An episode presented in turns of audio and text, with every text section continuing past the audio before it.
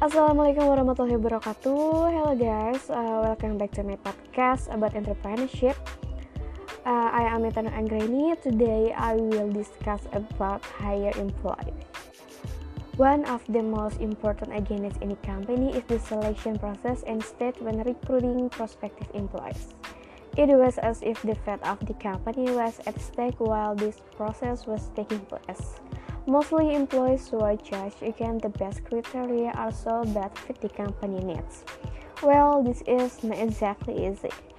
If I can compare it, maybe it feels like looking for a mate. But the show must go on. Companies still need to recruit new recruit in vacant positions. How to recruit the best prospective employee according to the company needs?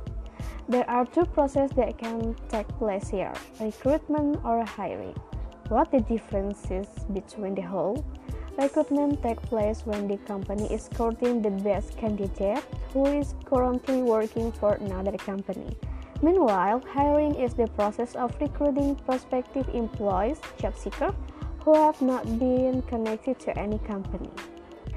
Now I will share tips on recruiting the best prospective employees that fit company needs. The first is determine the employer branding. What is that? Employer branding is how we introduce company to qualified candidates and job seekers so that they are interested in joining. Second step needs clearly. When you start hiring prospective employees, make sure the job description is clearly written and attractive so that the candidate and job seeker with the right criteria can see good prospect if they want to join. The third is posting in various media post on job vacancy sites, for example like JobStreet, Karir.com, Loker.id, and others. Post job vacancy on several campuses, targeting those who are in the final year of college but not yet graduates, and post them on company social media account. Fourth is uh, prepare for the selection stage. In the interview stage, you waste the opportunity to dig up as much information as possible about prospective employees, which can be revealed in other tests, especially about how they live their life every day. Fifth is evaluation and shortlisting.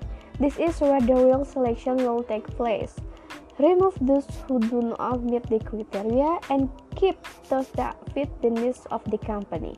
Maybe you will need some filtering, so take your time.